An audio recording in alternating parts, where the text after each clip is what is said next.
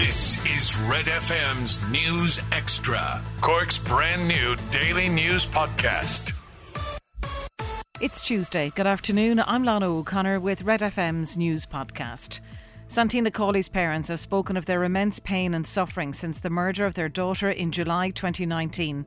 Michael Cawley and Bridget O'Donoghue made victim impact statements via family liaison officer after 38 year old Karen Harrington of Lakelands Crescent in Mahon in Cork was jailed for life for murdering the two year old. Jamie O'Hara has this report for Red FM News. Michael Cawley said he will be haunted by the horror of finding Santina's disfigured body under a blanket for the rest of his life and said he had no words to describe the situation. He described Santina as a beautiful, happy, friendly, caring, fun loving girl and said he will always be proud of her.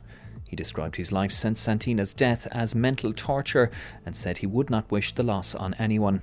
Santina's mother, Bridget O'Donoghue, said her daughter was a happy soul, soft and gentle, yet hardy, determined, and a little fighter.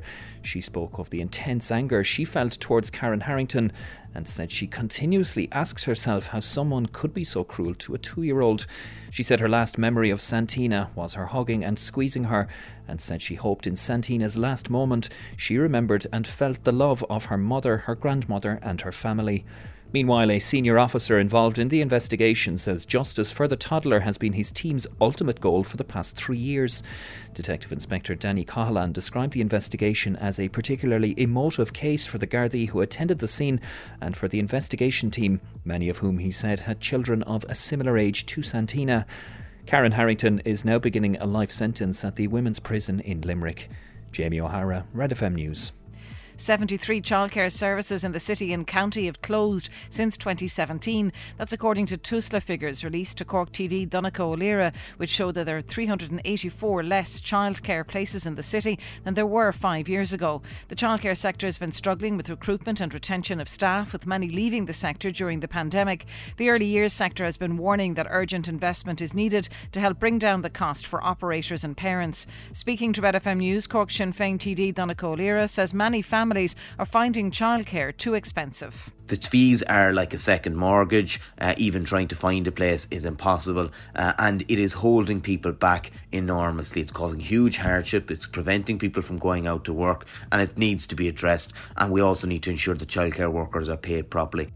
The average price of a house in Cork City is now over 300,000 euro. The Central Statistics Office say that prices in the southwest region have risen by 16% in the last year. The latest residential property price index for March shows that the median price for a house in Cork County is 285,000 euro, up 25,000 from this time last year. Meanwhile, in the city, houses are selling for an average of just under 350,000 on the south side and just over 282,000 on the north side. The most expensive areas for houses in Cork are Kinsale, Ballincollig, and Crosshaven, with the lowest property prices found in Charleville and Mallow. Don't forget to like and subscribe to get Red FM's News Extra daily. Well, in football, Liverpool go to Southampton in the Premier League tonight, knowing that if they lose, Manchester City will be crowned champions.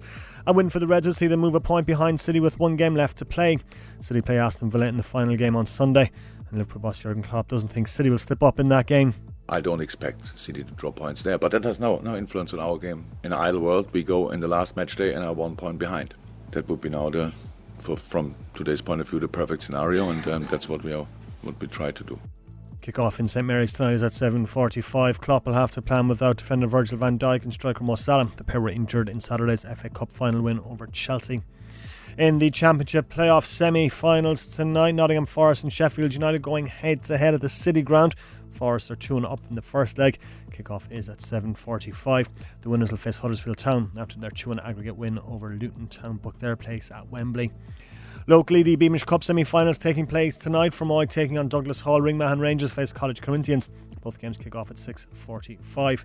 In Gaelic games, there are two fixtures in the Red FM Hurling League Division 1 Group B this evening. Charleville hosting Carrigtwohill, while Glen Rovers take on Sarsfields. Both games start at 7.30. And in athletics, the BHAA John Buckley Sports 5K taking place this evening. A large field expected for the race at the Marina.